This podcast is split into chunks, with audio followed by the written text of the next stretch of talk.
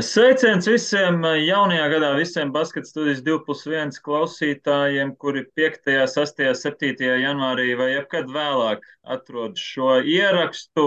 Iespējams, ka temats tāds, kas varētu likt atgriezties arī februārī, martā. Cerams, ka vienmēr kaut kādā mērogā aktuāls, jo ar Gunti esam pieraduši decembra beigās, janvāra sākumā runāt par Baltijas jūras kausu, gan ar treneriem, gan izlašu menedžers, koordinators, vīriešu izlašu koordinators Emīls Toms eh, bijis mums sarunu viesis. Šoreiz eh, Baltijas jūras kausu papildināja, savā ziņā papildināja ne tieši šiem gadu gājumiem.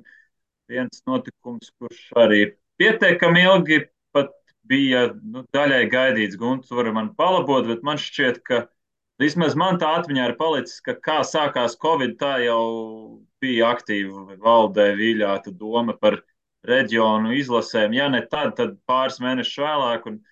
Tā mūsdienu apstākļos esam cīnījušies līdz šobrīd. Kaut kas tāds arī piepildījās meitenēm. Agrāka talanta akadēmija augustā, decembrī arī puišiem. Labdien, labrīt, labvakar jaunajā gadā. Nu jā, jauno gadu faktiski būtu izaicinājums sākt ar kādu mūsu superzvaigzni vai apspriežot kādu no tēmām, kas nākamajā gadā pilnīgi noteikti, nu jau jāsaka, šajā gadā pilnīgi noteikti būs uzmanības centrā, būs valsts cienības un tā tālāk. Bet, bet nu jā, ar Reinu abi divi nolēmām tomēr turēties pie tradīcijas. Jaunais gads sākās ar sarunu par, nāk, par tālāku nākotni, par jauniešu basketbolu. Um, nu, ar to atmiņu man ir tā, kā ir, ja jau ja runa par pēdējo divu gadu notikumiem, tā kā patiesībā tā reģiona izlašu ideja kā tāda, viņa nāca līdz ar Basketbola savienības jaunās vadības ievēlēšanu. Un uh, patiesībā tā ideja tika cilāta vēl pirms Covid sākās, jā, bet nu, Covid nobremzēja to realizāciju. Protams, tās ir par reģionu izlasēm, par to, kā aktivizēt darbu ar jauniešiem. Mm, nu, kā mēs rīdzinieki sakām, tajās mazajās sporta skolās, aktivizēt darbu, arī, arī dot kaut kādu jaunu impulsu, jaunu, jaunu ievirzi, rast iespējas pieredzes apmaiņai. Un tad, tad Covid dēļ vienu gadu atlikās, otru gadu atlikās, jā, bet nu, šogad, paldies Dievam, Covid ir atkāpies jau un izdevās realizēt ideju. Tad, tad pirms jaunā gada trīs dienas, trijās Latvijas pilsētās notika reģiona izlašu sabraukumi, piedalījās Aicināti bija 48 spēlētāji, piedalījās laikam tur pa kādu vairāk vai pa kādu mazāk. Tas, tas nav tik būtiski. Um, nu, un citas starpā um, šo reģionu izlašu darbā, uh, darbu vadīja vai uzraudzīja tādu pieredzējušu treneri kā Arnēs Vecogars, Raimons Feldmans, Arturs Visockis Rubens. Bet uh, pievienotā vērtība arī tā, ka darbā tika iesaistīti uh, treneri no rajona sporta skolām. Es domāju, ka Um, arī tur bija interesanti, gan jau pieredzes apmaiņa, interesanti ideja apmaiņa. Nu, kā tas tur īsti bija, kas tika cerēts, kas tika sagaidīts un ko varam gaidīt nākotnē, par to tad parunāsim ar vienu no uh, šādu sabraukumu aktīviem dalībniekiem. Treneris Oskars Vīksna, Gulbens sporta skolas treneris. Um, nu, laikam nezinātājiem jāatgādina, ka Latvijas jaunatnes basketbola līgas čempions pagājušajā sezonā, vai ne, Oskar? Jā, sveiki visiem! Prieks tik būt šeit uzaicinātam, iespēja parunāties tieši par reģioniem. Uh, nu jā, tā tā, tā, tā, Oskars Vīgs ir viens no šķiet kādiem desmit treneriem, kas uh, Liepājā, Rīgā un Gulbenē tika iesaistīti darbā, darbā reģionu izlasēm. Uh, Oskar, tā bija pirmā pieredze, vai ne, darbā ar tādu izlasi, varbūt ne tādā klasiskā izpratnē Latvijas izlasi, bet, nu, tomēr var teikt, ka U15 vecuma grupas viena no tādām bāzes komandām, vai ne? Nu, šajā vasarā man bija iespēja pastrādāt ar meiteņu talantu akadēmiju. Tā kā es tā bišķiņ jau biju, biju pieskāries šeit lietai, bet ar pušiem, jā, šī bija pirmā reize. Man tā tā nopietnāk, un, protams, ka bija tā nedaudz kā, kā eksāmena sajūta, jo, jo iepriekš, kad bija, teiksim, tas, tas iepriekšējais modelis, kas arī bija tur uzaicināts, kas bija pirms Covid, pirms gadiem trijiem, bet tas bija vairāk tad jau paši mēs treneri, bez, bez tāda uzrauga vai, vai konsultanta, kāds šobrīd mums bija eh, vecvagara mums treneris, ja? Un, un, un, un, nu tiešām bija tāds, tāds nedaudz kā eksāmens, bet arī tāpat laikā bija tāds svētku sajūta mums. Jo, jo nu, darbs bija tāds fantastisks, patīkams un nebija nekādu tādu organizatorisko nianšu, ko, ko bija citreiz varbūt jāsaskarās, vai, vai bērni bija motivēti. Paši arī bijām motivēti, un kā tieši starp svētkiem, starp Ziemassvētkiem, jauno gadu, nu, tiešām bija tāda kā svētku sajūta. Jā, kā tad mēs īsti varam formulēt, kas tika aicināti uz, uz šiem sabraukumiem? Paši labākie, talantīgākie, ar tādu tālāku skatu nākotnē? Nu, laikam jau tika aicināti pārsvarā visi labākie. Nu, katram labākajam jau tomēr ir kaut kāda daļa no talanta klāta. Jo nu, tomēr gadi 5, 6, 7 puiši trenējās. Un tas talants jau, kas ir katram bērnam, tiksim, vienā vai otrā vai trešajā virzienā, tomēr jau ir paslīpēts. Nu, pa kādam talantam, protams, kā aizķēries kaut kur vēl ir tā, kad, kad, kad varbūt izšaus, varbūt vēl uztrenēs, bet, bet tā baigi paļauties, ka, ka kāds ir baigi palaists garām, arī nevarētu īsti. Nu, Latvijā ik pa brīdim parādās tie stāsti par uh, gariem puišiem, jā, kuri basketbolā nonāk varbūt vēlāk nekā viņi vienaudži. Nu, jā, Mārsnīts būtu, pa, būtu palaidis garām, piemēram, vēl U15 nometni. Man pašam arī komandā atnāca nesen viens puika garš no futbola, šobrīd darbojās, aktīvi iesaistās. Nu, nu garie var, garie tiešām var arī iesaistīties vēlāk, jo viņu nav tik daudz, tā konkurence nav tik liela, kā kā mazajam, un arī tās prasmes nav tā jāapgūst. Varbūt to spēli vadīt, kontrolēt to bumbu. Nu, tad tiešām garajam varbūt ir vienkāršāk. Un tas puisis, kas man ir atnācis, tiešām arī izskatās gana perspektīvas priekš tāda mūsu, mūsu reģiona mēroga komandas un ar tādām cerībām uzspēlēt arī Gulbenes bukos. Cik, Jā. cik plaši vispār jūsu pusē sanāca tas uh, tvēriens? Jo nu, gan jau tādā ideālā gadījumā, gan austrumi, gan rietumi, atskaitot centru, kur it kā varbūt visi tā tuvāk blakus, tādā ideālā gadījumā būtu noklāts ar talantiem no Alūksnes līdz Daugoplī, teiksim tā, cik plaši tā pārstāvniecība ir no dažādām pilsētām. Nu, tā arī bija būtībā no Krāslava Daugopils, tas reģions iekļauts līdz, līdz Limbažu, tur Rujena, Sigulda, mūsu gals, Valmiera, Gulbene. Bet, nu, tie spēlētāji mums bija pārstāvja no Gulbenes un Valmieras, kas jau tajā superlīgā daudzās. Tur apbražājušies puiši vēl no cēsīm bija arī tādi, okay, kas, kas jau projektiņos iesaistās, turnīros piedalās, tur, tur darbojās pie septītiem gadiem, pie gadu vecākiem. Nu, tad vēl bija pa vienam puikam, kas tie otri, otrās divīzijas spīdekļi, Jēkabils Rēzekne bija, Limbaži, Rujēna, Siguldu mēs uzaicinājām, jā, bet puisis saslima neatbrauca. Varbūt vēl kādu ātrumā nenosauca, bet Bet, nu jā, būtībā bija jau tādi, tā, tāds gulbenis Valmieras, vairāk tāds kodols. Tad vēl pa pušiem bija, bija no reģiona otrās divīzijas vairāk komandām.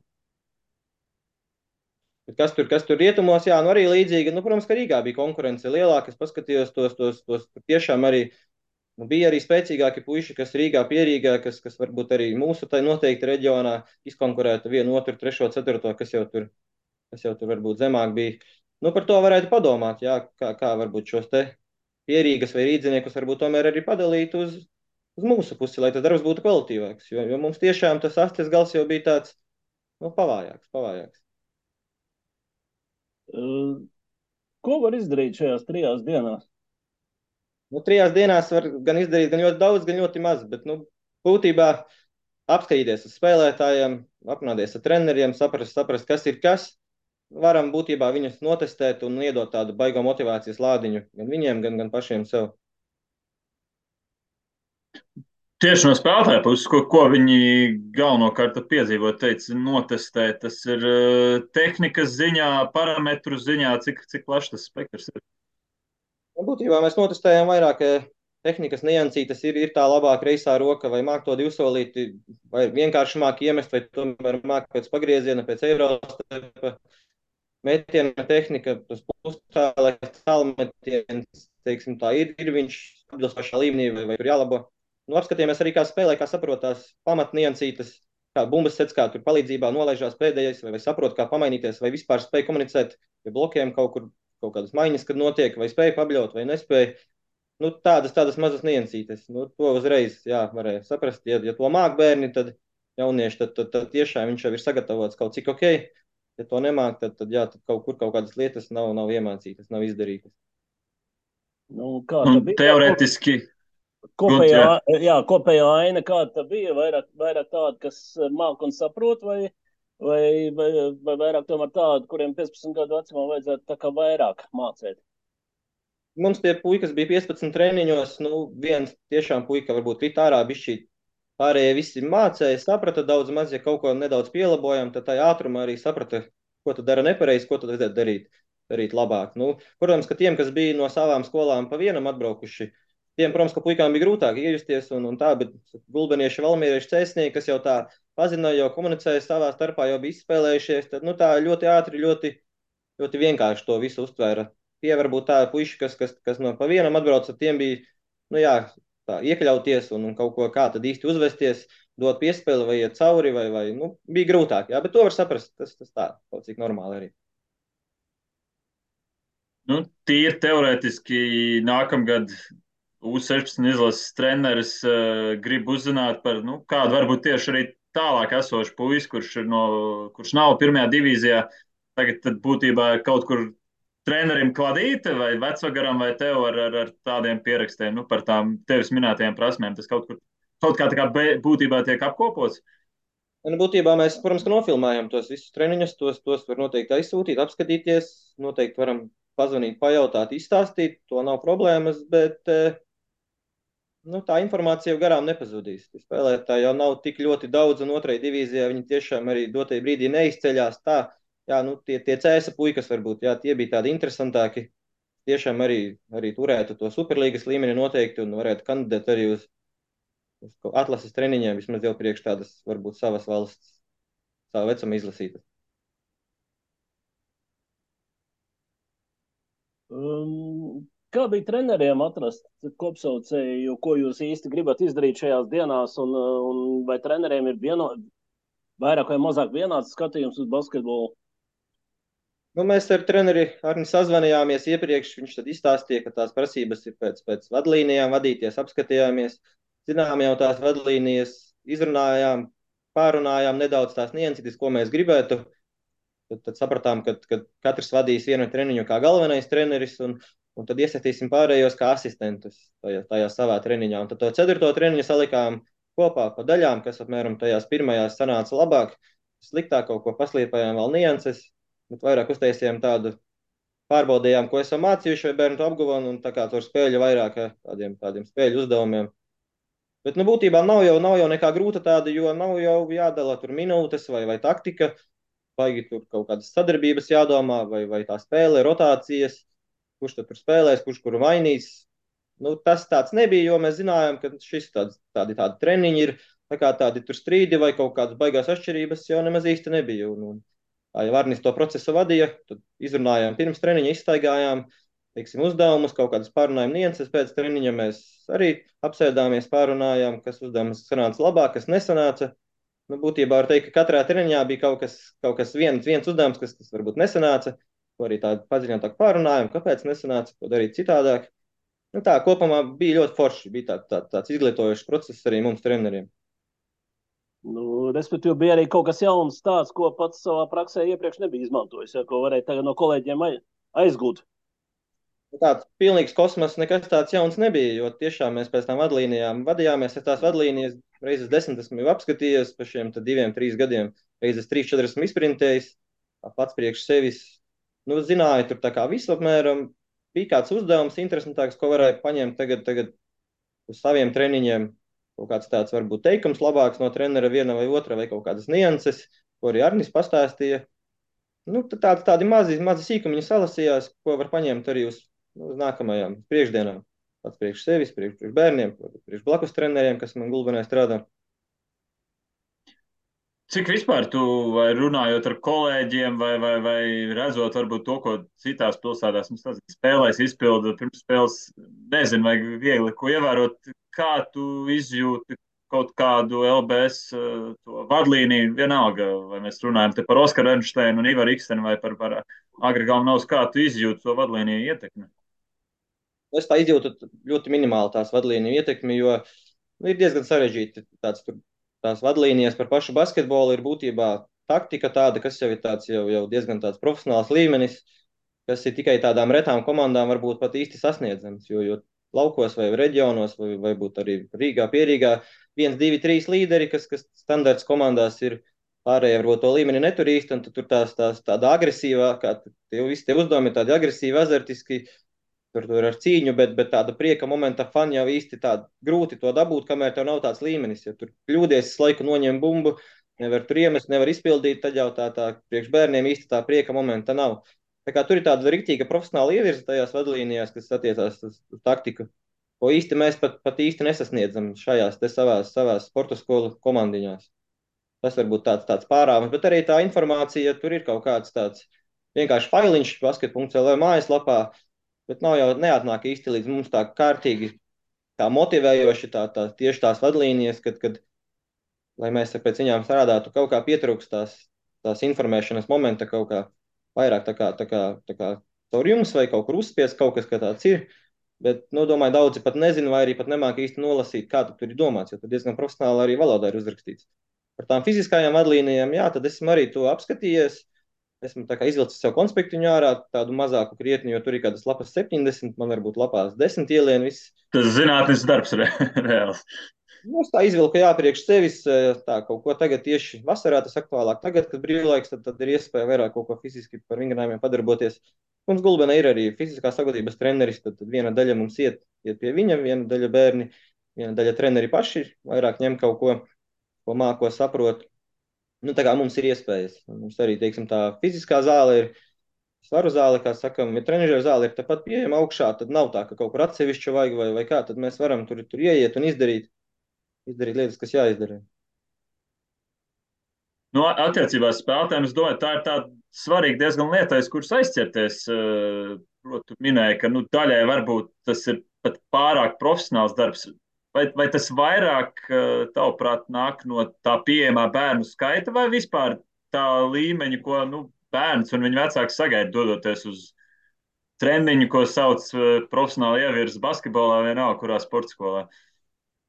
Ja, nu, mums ir viss sagājis, eh, teiksim, tas basketbols, profesionāli ievirza, tā kā viss ir, bet, nu, būtībā, nu, pusē mums tomēr ir interešu izglītība un nav tik lielas ambīcijas, tik liela mērķu nemaz tiem treneriem, tiem, tiem bērniem vai vecākiem vai kā, tad, tad nu, nu šāds te, šīs te vadlīnijas nu, ir krietni par sarežģītu. Viņas tiešām ir jābūt diezgan adencētiem, diezgan liels darbs jāiegulda, lai, lai, lai ar tādām, tādām prasībām spētu uzturēt treniņus komandas un, un, un tā. Nu, tad tiešām varbūt šādās te reģionu izlasēs vai, vai, vai kaut kādās tādās lietās, tad to var prasīt, un tas mums arī diezgan veiksmīgi sanāca, un to es tā saskatīju. Bet, bet ja tiešām mums, nu, teiksim, man ir spēcīga komanda, tad es varu šīs lietas slīpēt nianses, bet, Bet, ja tur kaut kādā grupā ir viens, viens vai divi spēcīgi puikas, tad ir viens, divi arī jātīsta.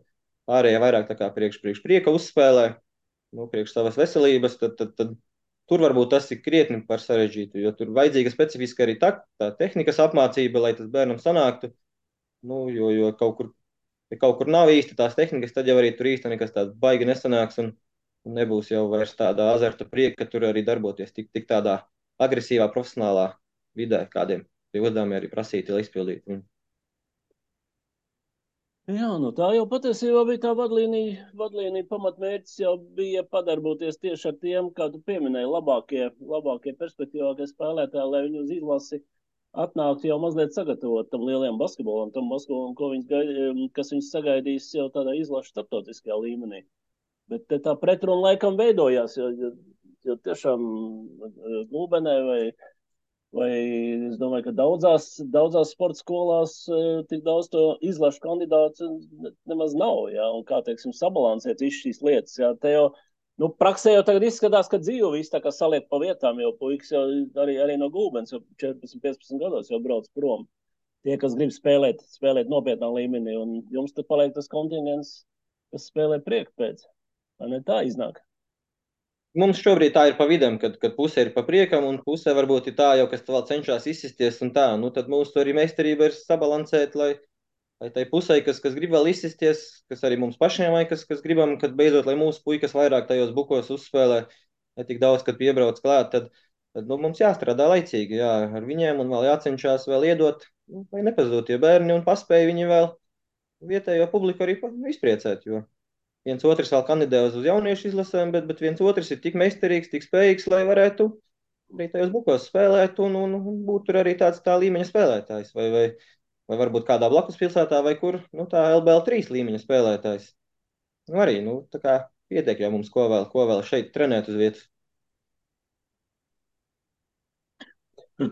Tā vispārīgi atgriežoties konkrētāk pie reģionu izlasēm, pēc, pēc tevis redzētā, piedzīvotā, ko tu tagad varētu izcelt kā galveno pievienoto vērtību tādam sabraukumam, gan no puikas, gan, gan arī no treneru kolektīva viedokļa? Tā galvenā vērtība laikam ir tā motivācija. Ja tu zinātu, ka gadu iepriekš, kad tev ir tā reģiona izlase, tad man kā trenerim būtu papildus motivācija gatavoties strādāt, painteresēties tiem bērniem pastāstīt, un, un, un tas tāds, tāds, ja tu to zini, ka tas būs, ka tur ir iespēja tikt, tas ir tāds pats, pats, pats galvenais. Tagad arī mums tur bija, mēs notrenējāmies, un tagad man vēl pusgadus priekš arī tiem bērniem ir motivācija, zinot, ka, ka būs vēl viens sabraukums, pēc tam vēl tas tā spēlēšana, par ko jau te runā, kurā tur izlasīta vinnēs austrumi, rietumi vai Rīga. Nu, tiem bērniem ir motivācija, un es kā bams šo te kā lietu paceļu treniņā vai kaut kur, kaut kur tā uzreiz ir, ir fokus atpakaļ. Nu, Tas pats arī nu, 9. gadi, pēc tam 10. Ja zinās, ka viņiem būs tāda iespēja, tad, tad ir tāds mehānisms, ko trenerim strādāt, ar ko motivēt. Kad, kad ir vēl vērts pacensties, paturpināt, pat jau tuvumā tas viss būs. Jo, jo ja bērni jau trenējās gadus 6, 7, un, un kaut kur kaut kādā brīdī jau tomēr prasās nākamo soli, bet komanda ir tā pati savējā, tā pati līga apmēram spēlē, tur superlīgā vai otrajā līgā tie paši pretinieki. Viņš jau apnīgi, gribās jaunas izaicinājumus bērniem. Tad šis ir tāds, tāds tas ļoti motivējošs moments, kurā ir iespēja pēc kā aizķerties. Jo nu, tajās trijās dienās tiešām baigā kosmosa iemācīt nevar, bet, bet tam bērnam noticēt savām spējām, ka, kad es esmu, teiksim, tā gana labs, es varu šeit būt. Ar šiem, ar šiem džekiem es varu iekļauties, ja tur savas darbības kāds varbūt pat labāks kaut kādos momentos ir, ka, nu, ka viņam atkal tāds papildus stimuls ir liels turpināt tomēr to iesākt to basketbolistu ceļu. Jā, tā ir tā pozitīvā puse motivācijai. A, kā, kā ir ar negatīvo? Varbūt arī Gulbenē kāds puika tagad ir apvainojies, ka viņš nav paņemts uz reģionu izlasu un vairāk nenāks uz treniņiem. Ja, nu, viens otrs jau, protams, ka kaut kur bija bēdīgs, jo, jo, bet nu nevarēja vairāk. Mēs jau tā bijām daudz ar gulbenieši.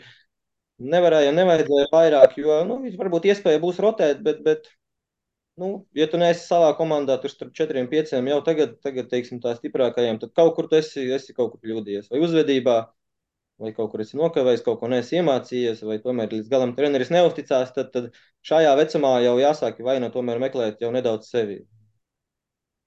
Kamēr mazi bērni, tikmēr varbūt, ja, varbūt tur kaut ko vēl kāds, kāds, kāds pieaugušais vainīgs, bet šajā vecumā jau ir iekšējā motivācija bērniem un jāsāk jau pašiem dubultā strādāt un ne tikai darīt, ko treneris, ko vecāki liek.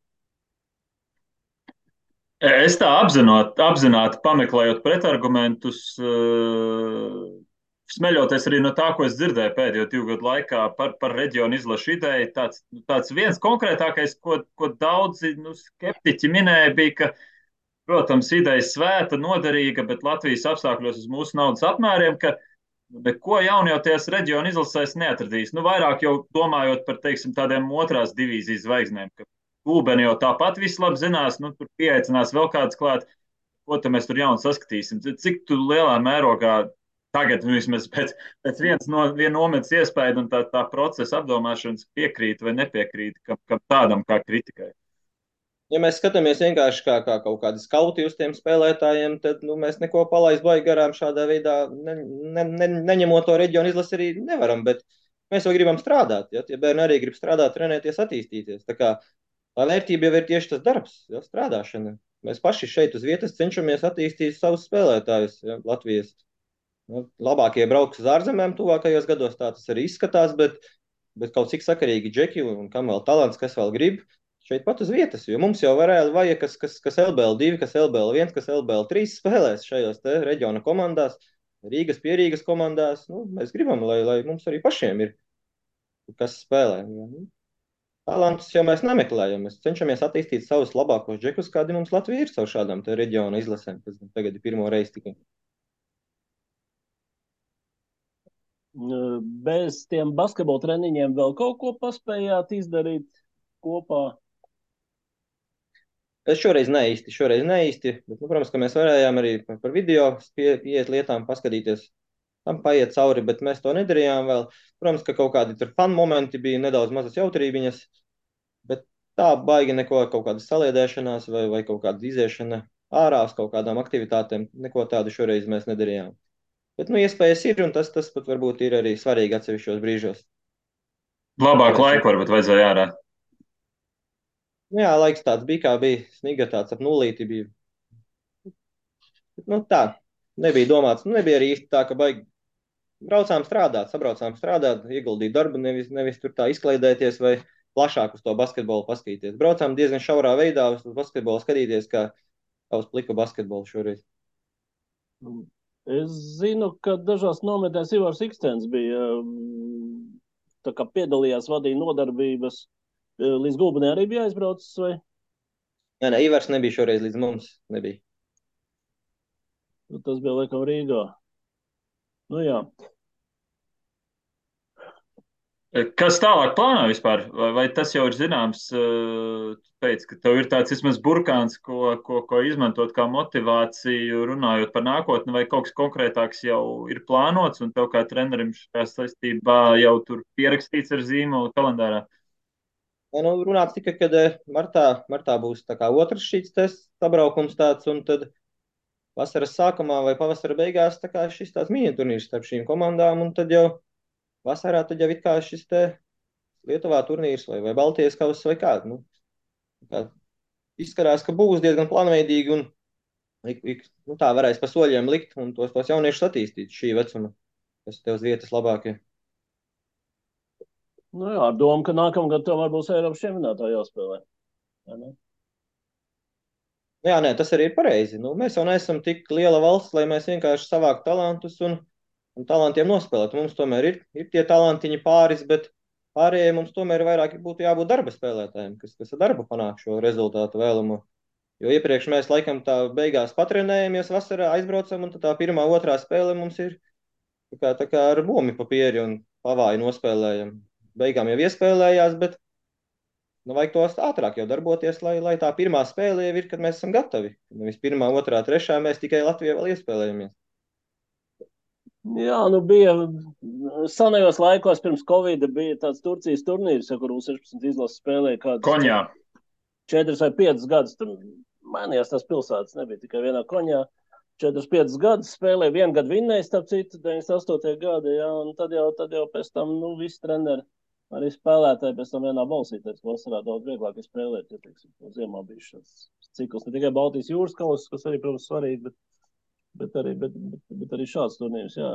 Bet uh, pārtrūktā, pārtrūkta, diemžēl, tā tradīcija, un, un to jūt pagājušajā gadā. Tā kā Oskar, tu saki, jā, pirmās spēles bija tā kā, tā kā kultūra šoks un, un saprašana. Jā, jo spēlētājiem jau tomēr tās lomas izlasē krietni atšķirās. Savās komandās tā loma ir diezgan zināma, ar komandas biedriem ir iespēlēts, bet izlasē tevi pamet tā kā uzmet uz laukuma un nu, vienu cīnies. Ja? Pretinieks jau tāds pats arī cīnās, un tad vairāk tādas cīņas spēles, kam ir uztausta, ko kurš var, ko kurš nevar. Treneri, kam ir uztausta, kuri tad spēlētāji tomēr tajos apstākļos ir gatavāki. Prasās jau tās lomas zināt labāk un to iespēlīt, saspēlīt, veidot jau laicīgāk. Nu, nu, tagad arī tāpat tos, paskatoties meiteņu spēles, tagad arī tā meitenes vēl joprojām cīnās par to, kura tad īsti kā izskatīsies, kura būs tā cīnītāja, kura tomēr īsti vēl nu, nav gatava tam. Nu, tad treneri arī taustās, kuras būs tās piecas laukumā, sešas, septiņas, kuras tad turēs to līmeni un to spēli uzlabos. Jā, tā loma sadalīšana vienmēr ir bijis tāds interesants, bet arī sarežģīts process. Tā, kā, tā, tā ir. Klau, bet eh, nu, pieminēja jau, ka vasarā, vasarā paredzēts arī turnīrs starp, starp šīm reģionu izlasēm. Nu, cik tas būs principiāli austrumniekiem vinēt uh, rietumus pats par sevi un tad nu, Rīgu jau, protams, arī. Nu, mēs uz Rīgu skatāmies vairāk, jā, protams, jo nu, Rīga vairāk mums tā konkurence jau ir ar Rīgu, vairāk reģioni pret Rīgu, Rīga pret reģioniem. Braucam uz Rīgai, gribās iekost vienmēr, jā, viņiem tas, tas, tas nav nekas tāds noslēpjams, jo nu, viņiem ir tomēr tā, tā talanta un to iespēju vairāk, bet nu, mums atkal ir tāds, tāds, tāds faktors, ka nu, mums ir iespēja, nevaram neko zaudēt, varam tikai iegūt.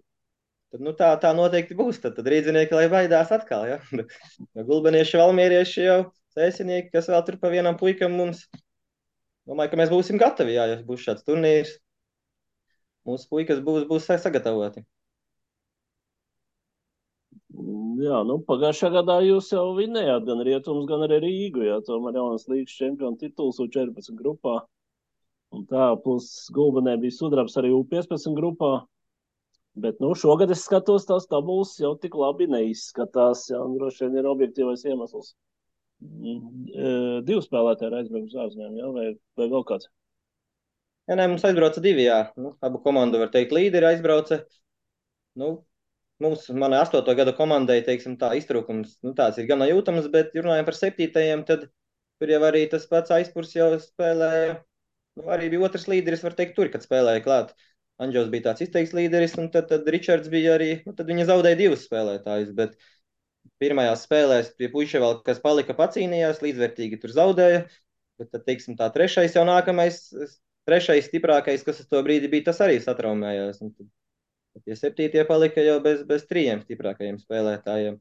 Nu, pirmajās četrās spēlēs viņi pacīnījās, puiši tur galotnēs zaudēja, Tagad, tagad, tagad tas puisis būs ar otru apli, laikam izskatās, ka atpakaļ, tad, tad atkal viņi cīnīsies tālāk.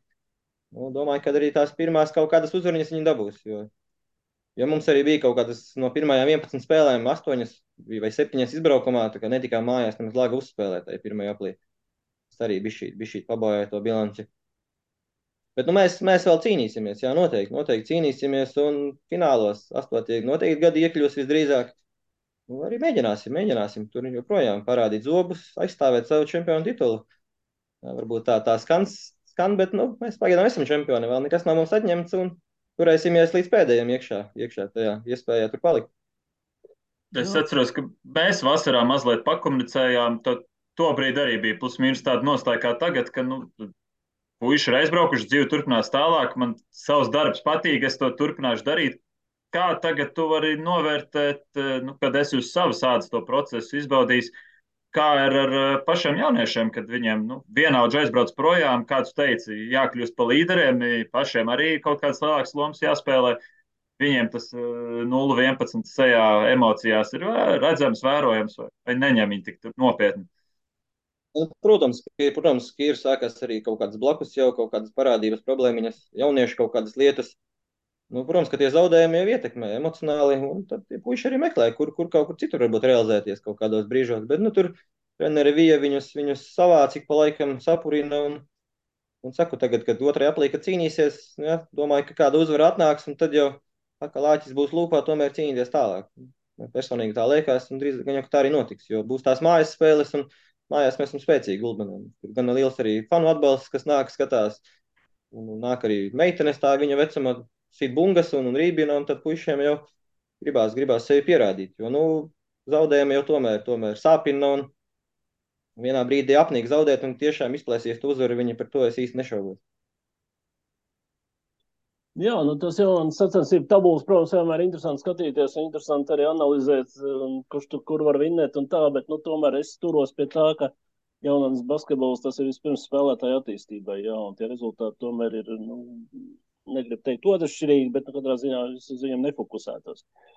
Tas tā, skats ar tālāku perspektīvu, ja, bet, uh, nu, kā tad ir, vai šobrīd tas ir neizbēgams process, ja, ka jau 14, 15 gados tomēr tiem, tie, kuriem ir tāds lielāks talants no, no dabas un vecākiem dots, un, un kuriem ir ambīcijas, un kur arī spēj iekrist acīs kaut kādiem um, tāda augsta, augsta līmeņa jau klubu uh, sistēmu pārstāvjiem, viņam faktiski ir jābrauc prom. Jā. Tur nav, nav variants viņus paturēt un slīpēt tepat uz vietas, ņemot vērā gulbens iespējas, piemēram. Nu, iespējas jau mums ir, bet nu, tur pārāk daudz miglā tīts, ja, kas, kas ar mums būs. Tur jau, teiksim, tur tajā, Madridē vai, vai, vai Itālijā, tur jau ir diezgan skaidrs, tur ir diezgan stabila tā sistēma. Tie klubi ir super augstā līmenī, kas ir augšas klubi, un, Nu, tur ir trepes, pa kurām var iet, ja, un tur, tur ir skaidrs, kas, kas tur augšā ir. Cik augsts nu, no... tie bērni pa trepēm, tas, tas varbūt nav zināms. Bet mums jau tās trepes ir tādas miglātītas galvenā. Nu, es teiktu, ka Madridē trepas arī miglātītas, jo ir jau bijuši gadījumi, ka tomēr arī nokrīt no tām trepēm, ja neturās īsti pie, lēn, pie, pie tās lenteres klāt. Nokrīt, nesasniedz to, ko, to, ko cerēja, jo nu, vēl jau ir vecais stāsts par latviešu lēno nobriešanu, ja, ka reizēm ir, reizēm ir labāk, uh, ir, ir ir piemēri, kas parāda, ka pat Latvijā var attīstīties līdz 21, 22 gadu vecumam, pilnīgi mierīgi pakāpeniski iziet visu to, visu to ceļu un tad veidot ļoti veiksmīgu starptautisko karjeru. Un mums jau Latvijā pietrūkst tomēr tās piramīdas kā tādas nav īsti. mazajā vecumā, jaunieši tādā vecumā mums diezgan spēcīgi mēs esam, bet pēc tam jau tāda profesionāla ievirza riktīga mums tomēr pietrūkst. Ja, kā, kā mēs tikko runājām, gadiem 14, 15, tomēr mums īsti tā jaunas līga, kāda bija maziņa, tāda viņa arī paliek. Tās sacensības īsti nemainās, bet nu, prasās jau tādu profesionālu tiešām jau runājām par tām vadlīnijām, tādu basketbolu tipu spēlēt. Ja neko tādu vienkārši, kad atbrauc uzspēlē, sacenšās tur kaut ko, nu, prasās tiešām tādu profesionālu ievirzi jau ar tādu mērķi, ja, kad mēs cenš, centīsimies būt profesionāļi. Bet mums tāds vairāk ir izklaidējošs, kad viens, divi cenšas būt profesionāļi, pārējie vienkārši tā. Bet, nu, tajā, tajā Spānijā, Itālijā tur tiešām sabrauc džeki un nu, tiešām cenšas izsisties visi. Nu, kas izsitās, kas neizsitās, tas jau ir cits stāsts. Bet, nu, domāju, arī tāpat būt Itālijā, Spānijā. Nu, tas arī iedod diezgan daudz arī tālāk dzīvē, tev iespējas un sava veida intelektu. Protams, ka puišiem pirmajās mēneša nedēļas bija gana grūtas, kad viņi tur aizbrauca emocionāli, bet, bet laika gaitā jau pielāgojās. Jo arī šajās valstīs tomēr Itālijā runā itāliski, Spānijā spāniski, un tā angļu valoda tev nemaz baigi daudz nepalīdzēja. Tas, tas ar ko, tu, ar ko tev visvairāk vajadzēja palīdzēt? Nu, ja, ja viņi tev vispār atklāti kaut ko paprasīja tādu. Ja, nu tā jau viņa neko tā baigi neteica, ka viņiem grūti, slikti vai kā, bet, ka pajautāja bērniem, kam pastāstīja godīgāk, kā ir, tad jau bija, pa laikam bija kaut kādas mazas tādas problēmiņas.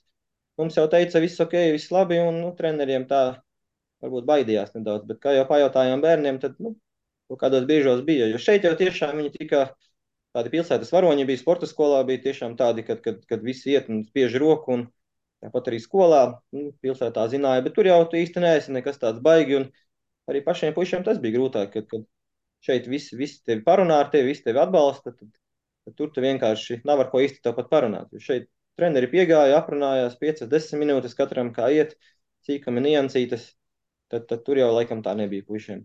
Pietrūka varbūt tāda bišķīt, bišķīt, kad nu, mājas sajūta tā arī to var nosaukt.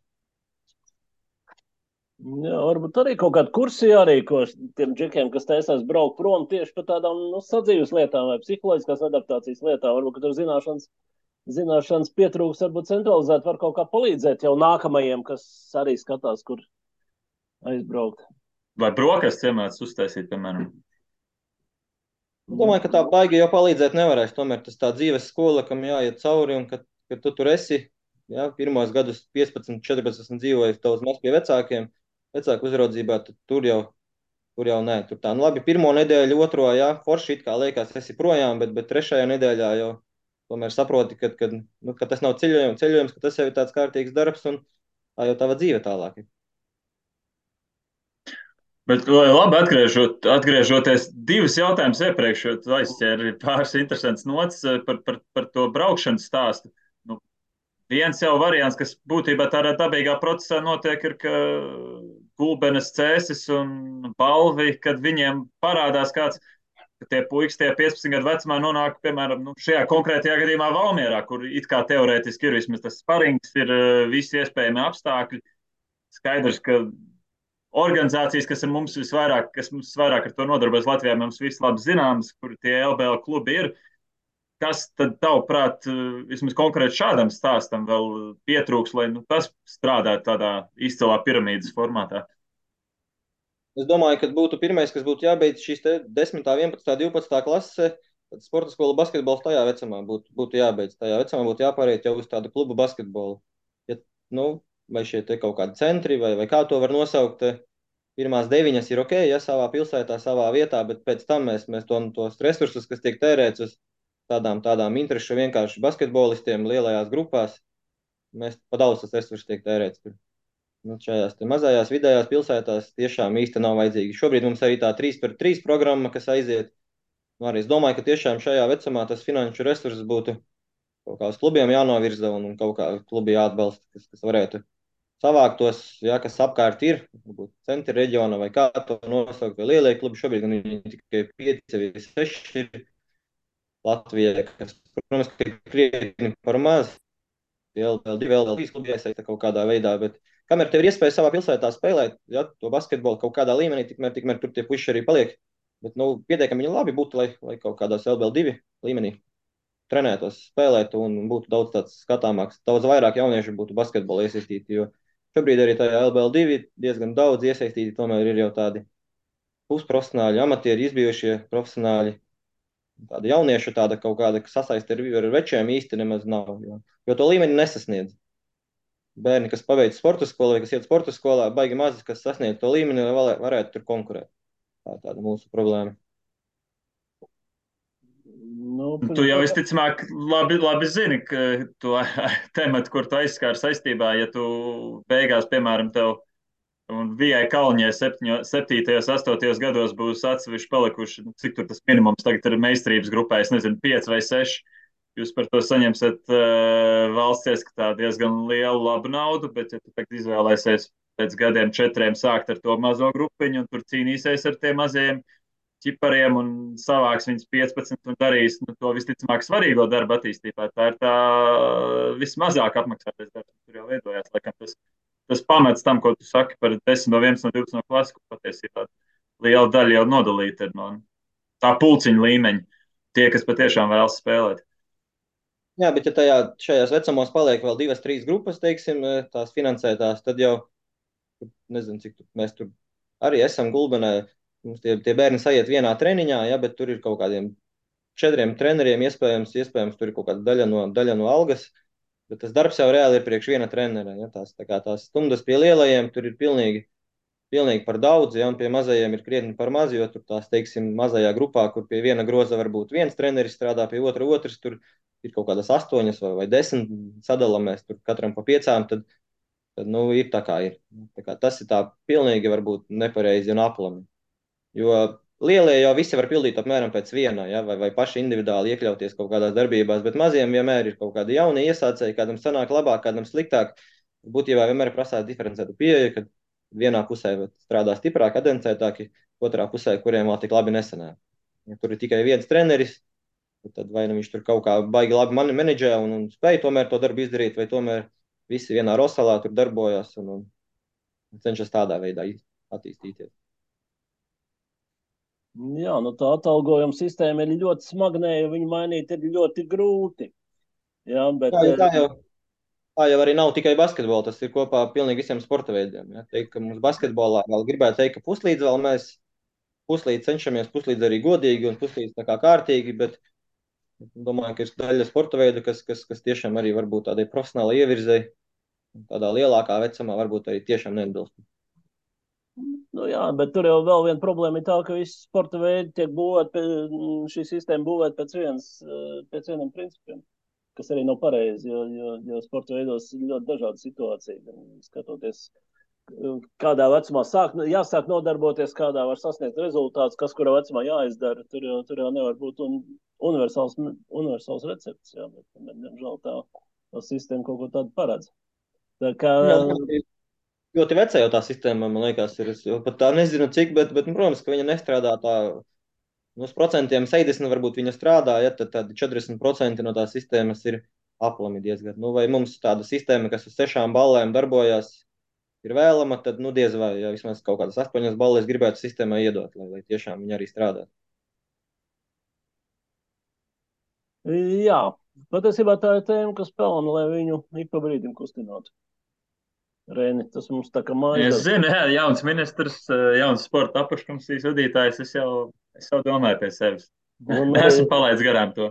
Un arī, un arī tā skaitā jauna, jauna žurnālista enerģija, jo, jo, jo nu, es teikšu, ka mūsu paudze šo cīņu laikam neizcīnīja. Kā jau Oskars teica, tas ilgi, tas sen jau darbojās, tas vēsturiskais mantojums, viņš nav pats, pats, pats optimālākais. Jā, bet e, bija vēl viens mēģinājums arī Basketbola savienībā pirms gadiem, gadiem trim, četriem, taisīt cietu 19 uh, e, čempionātu Latvijas jaunas līgā. Nu, nevis pavisam taisīt ciet, bet, e, bet teiksim, mēģināja, mēģināja ierobežot spēļu skaitu pamatturnīrā ar domu, ka labākie spēlētāji tomēr spēlē LBL 2, LBL 3. Un, um, nu, fināla turnīru sarīkot, lai ir tie svētki, lai ir tā, tā medaļa izcīnīšana, bet to pamatturnīru tomēr, tomēr nerīkot. Uh, nu, saskārāmies ar pretestību, lielu pretestību. Jā. Tur, tur ir virkni treneri, kur uzskata, ka tas ir ļoti prestižu 19 grupu un ka tur ir jāspēlē tā. Tas tā jau arī mums tas likās, ka tas, droši, tas vairāk ir, jā, tad, kur jaunieši pietiek jebkurā gadījumā. U19 jau ir tāds prestižs, tas tomēr ir pēdējais gads, kā, kad, kad nu, tad jāparāda, ko tu esi apguvis tajā visā sporta skolā visus šos gadus, bet, nu, būtībā jau tas tā arī baigi nestrādā. Kā jau teicu, tur lielajās grupās aiziet tomēr liela daļa tas, tas valsts finansējums, ja viņš aizietu kaut kā klubu vajadzībām. Kaut kādi būtu noteikumi, ka klubi iesaista jaunos, ja un šī nauda kaut kā aiziet līdzi uz klubiem, uz tiem jaunajiem spēlētājiem, kuriem tiešām potenciāls, stimulējot tos klubus un ņemt tos jaunos, nu, es domāju, būtu daudz, daudz efektīvāk nekā tie 17 vai 19 čempionāti. Bet izspēlēt finālus kā tādus, nu, vajadzētu, ir forši, jā, forši beigās noskaidrot, kuri tad, kuri tad ir tie tiešām pašās beigās, kad tas gala produkts jau jāizlaiž ārā pasaulē. Ir, tad ir tas svarīgais, laikam, moments, kas tad beigās ir sanācis. Jā, mēs uh, aizceļojām pie viena ļoti konkrēta temata, bet gan jau līdz visam saistībā ar gulbeni netiksim, taču viena lieta gan jāizskar daudz runāja par puišiem. Gulbeni ir viena no vietām, kur tāda interesanta LJBL nolikuma rezultātā savulaik pie puišiem arī uzspēlēja meitene, ar kur tu, cik es zinu, daudz es strādājis, Indija Miščenko. Talanta akadēmija viņas saistībā gan jau arī bija svarīga. Ko labi var pastāstīt par to, par to kā viņa gājas pēdējā pusgadā, cik saprotu, ar puišiem joprojām trenējās, ja, jo gulbenē meiteņu komandas viņai nav. Mums gulbenē ir, teiksim, tāda piramīda uz to, ka uh, volejbols ir priekš meitenēm, basketbols, futbols priekš zēniem, nu tad individuāli vēl vieglatlētika, slēpošana. Teiksim, tā volejbolā ir ļoti ok meitenes, bet, bet mēs tā politiski nejaucam to, to, to meiteņu. Nu, lai viņām tur pietiek spēlētājas, normāli ir komandas, ir diezgan arī labs līmenis, tad ja nav tā, ka, ne tā vieniem, ne te otriem. Sindiju runājot konkrēti, tad nu, viņa nokļuva basketbolā ar to, ka viņa ir ar tiem puišiem, kas, kas man to komandu veido, jau gāja bendārzā kopā, gāja klasē kopā, un tad kaut kā bija tie iespēja trenēties, un aizskrēja, piediecās treniņos un sāka trenēties. Nu, tas, tas talants, tā vēlme bumboties, tur darboties jau bija redzama diezgan agrā vecumā, kad mājās meitene negāja, palika, skatījās, palika pie lielākām grupām, tur kaut ko pavēroja, ko tur citi dara, tad mēģināja pati atdarināt, un Nu, tajā zālē viņa teiksim, tā iedzīvojās. Patika, un tur viņai bija tāds, tāds kaut kāds gandarījums, kaut kāda izaugsme. Viņa tur, tur aizdzīvojās. Un tad viņa būtībā jau sešus vai septiņus, septiņus gadus jau trenējās ar zēniem, dienu dienā. Visa pilnīgi tāpatās. Nu, nezinu, septiņu gadu laikā viņa izlaidusi varbūt ir, nu, varbūt kādas trīs treniņus ir nobastojusi septiņu gadu laikā. Un, Un būtībā viņa puslima, kaut kāda vai pusvesela, tāpat nāk, dara, trenējās, un viņai tā nav tāda, tāda vājuma, kaut kāda pazīmju.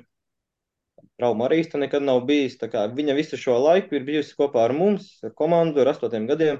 Septītajam arī runājām par to pašu Anģelu aizpuru, tad viņa ar viņiem kopā trenējās, spēlēja bērnībā.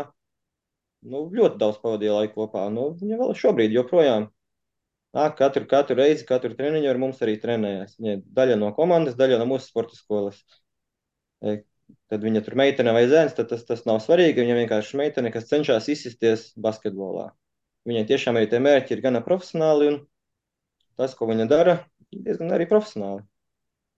Tā, tā kā prieks par viņu. Nu, ko viņa darījusi pēdējā laikā, tad šobrīd viņa Tallinā spēlē ar 16 izlasi pie gada vecākām meitenēm.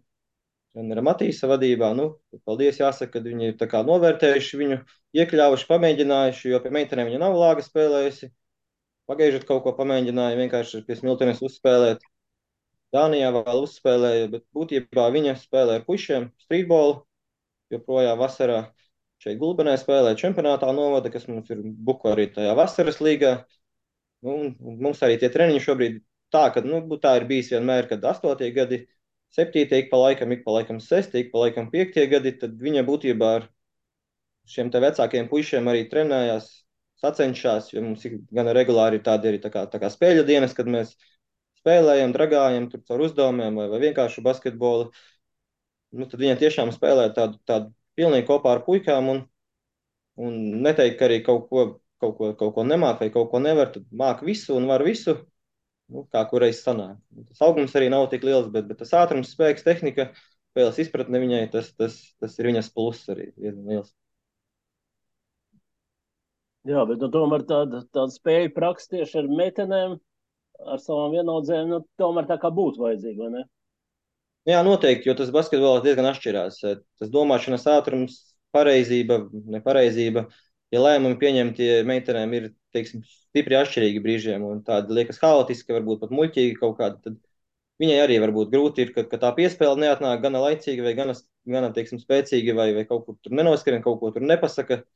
Tas, nu, pat jau arī kļūdās, protams, bet nu, tā, tā starpība ir starp meiteņu un zēnu basketbolu diezgan, diezgan jūtama, viņai ik pa laikam ir arī tāds uzspēlē pie meitenēm, pat īsti nesaprot, ko no partneriem sagaidīt. Tā kā, nu, pareizi jūs sakat, ir tas vecums, ir tas laiks, ka, kad pie meitenēm ir jāspēlē, un, un tur vajag apbržāties.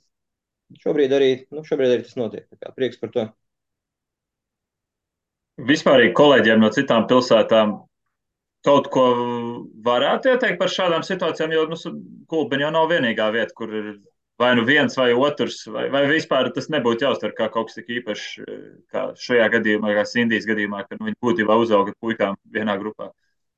Nu, tagad jau daudz es redzu, mini-kausās ļoti daudz redzu, tāpēc tās grupas komplektēšanā tur pietrūks kaut kādu, kaut kādu to, to bērnu un paņem meitenes un nu, neatsaka meitenēm. Bet nu, tur ir milzīgs darbs jāiegulda trenerim, lai tas viss notiktos, lai tā meitene nāk, lai tie puiši viņu pieņemtu. Kaut kādā pašā mazākajā vecumā tas, tas, tas teiksim, tā vienkārši dabīgi veidojās, bet mums jau pēdējie gadi trīs varbūt ir tā ik pa laikam, kad kaut ko puiši paskatās šķībi greizi, viņai pašai ik pa laikam ir kaut kā tā. Bet viņa diezgan tā puisiska bijusi visu, visu to bērnību, viņai interesēja tās puiši lietas vairāk, tad tā viņa arī, teiksim, brālēns, kas viņai, ka viņa iet ārā brālēnu kopā tur stieņos patrenēties vai, vai kaut ko tās meitiņu lietas viņai tā stipri neinteresē. Jā, tagad pēdējā laikā kas bišķi arī uz meitiņu pusēm skatos, jā, arī Kleita bija uzvilkusi, redzēt uz Ziemassvētku balli, tad, nu, nu forši arī, kad, kad, jā, kad, teiksim tā jau, jo gadi 14, tūlīt viņai paliks 15, tas jau ir tāds laiks, kad tiešām tam dzimumam jau ir diezgan liela nozīme, zēns vai meitene. Prieks, ka viņai tikusi pie meitenēm, un, un cik es viņu komunicēju, tad arī jūtas pati gan apmierināta, gan, gan gandarīta redz arī teiksim, nākot, nākamos soļus savā karjerā, savā izaugsmē. Jā, cerams, ka būs iespējas, uh, gan jau tās atradīs. Kaut kur, kaut kur tālāk pāriet. Uh, Gunti, 53 minūtes. Es zinu, ka mēs vēl varētu kāds 2-3 stāstus aizķert, bet, bet kaut kur mums tas vāk jāpaļojas. Jā, nu, pilnīgi noteikti. Jā. Šo vārdu cīnīju Mišķenko vajag uh, iegaumēt un pastīties, kas ar meiteni notiks, notiks tuvākā laikā. Jā. Raina Tomašīts, kas, starp citu, no Jākapils arī zināmā paralēlēm velkam. Un... Līdzīgs stāsts, līdzīgs jā. stāsts, līdzīgs stāsts, jā, jā. Jā, mēs arī skatījāmies uz Rainu, un tiešām tas bija tāds arī, ka viņai tā līdzīgi gājas Indija par to stāstīju, palasījām tur. Tā kā tas ceļš ir kaut cik līdzīgs, jā. Nu, varu teikt arī, ka Indija šis ir pēdējais gads Gulbenē, Vasarā viņa pāries, visdrīzāk pāries uz Rīgu. Skatīsimies, bet esam jau vienojušies, izrunājuši, ka, jā, kad ir laiks, kad šogad varbūt nokavējām, pati varbūt bija gatava, bet, bet kaut kā neizrunājām laicīgi. Tad, tad skatīsimies. Varbūt tuvākajā laikā arī ieliks kādā meitiņu komandā spēlēt. Edijs, nu, tad Edijs arī palīdz, teiksim tā, viņai iedot kaut kādas padomas vai kaut kādas iespējas dzīvē. Jā, domāju, ka pāries tiešām prom uz, uz Rīgu visdrīzāk. Skatīsimies. skatīsimies.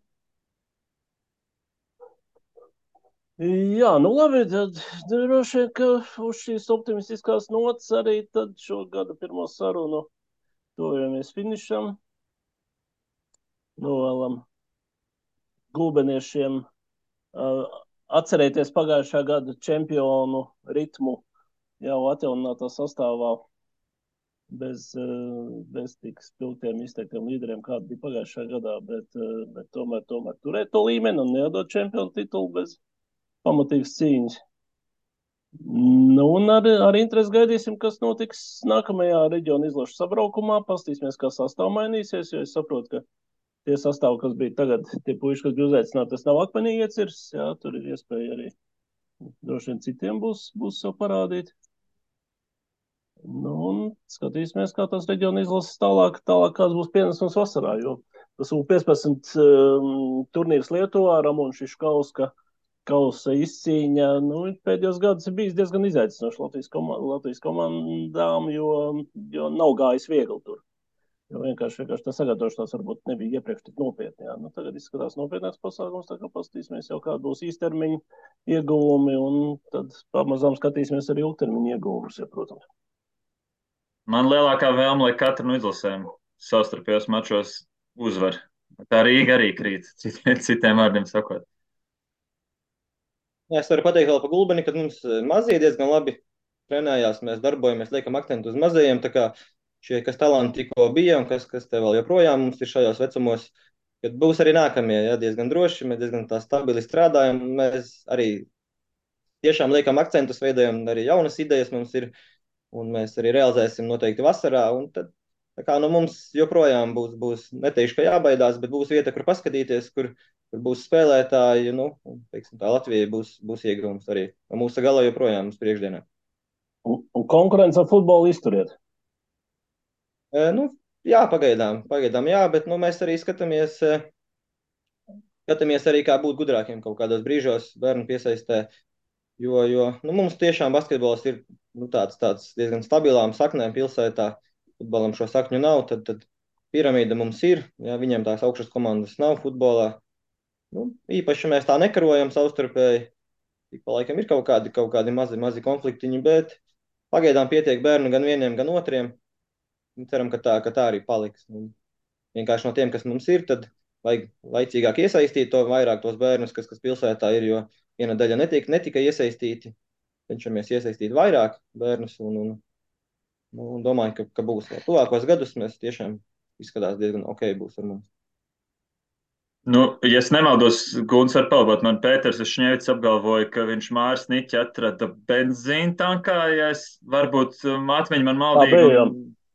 Zinta Sekmanis, uh, tagad aizmirstu apdzīvoto vietu netālu no Dēliņa kalna. Savu bija vienu pieturā noskatījis stūmēju, lai, lai man piedod Bobslēju un Remas Saima. Man tagad uzvārds arī izkrīt no atmiņas. Vēloksnes puses laikam Dambis, ja nemaldos. Jā, Inters Dambis, jā, un to ciemu es tagad nepateikšu, nu, cik, cik tāds pamests bija tur uz Deņķa puses. Tev, tev tādu gadījumu Oskar vēl nav, kad ievēro, nezinu, Peļavā vai, vai vienalga, kur garš puisis iet, jāķer aiz rokas. Nu, visam tā ir, kad mēs uzrunājam, kaut kur bērnu satiekam, viņš kaut ko tur ņemās, šiverējās. Nu, es tiešām diezgan daudziem pajautāju, iet kaut kur neiet, kāds vecums, kur dzīvo, nu, piedāvāju basketbolu, teiksim tā, diezgan daudziem bērniem, kur, kur es viņus satieku. Bet, nu, arī piesakās, atnāk, pamēģina, un, nu, jo grib vienkārši tie bērni jāuzrunā. Mēs neesam uzrunājuši kaut kur, kaut kur varbūt bērnārzā vai pirmajās, otrajās klasēs, visas. Tā. Mums ir vēl tāds iekšējs resurss, ko mēs varam pasmelt. Ar visu to, ka no gulbena it kā nevienam nevajadzētu stāstīt, kas ir basketbols. Jā, bet jaunā paudze jau nemaz tā nav tā, ka baigi zina. Un ne jau arī tā, ka visiem, visiem vecākiem baigi interesēja arī tas basketbols viņu laikā. Nu jā, tas ir labi, ka ir rezerves. Tas ir labi, ka ir rezerves, ka vēl paspēl. No optimistiskas nots uz vēl optimistiskāku. Man arī ļoti liels prieks dzirdēt.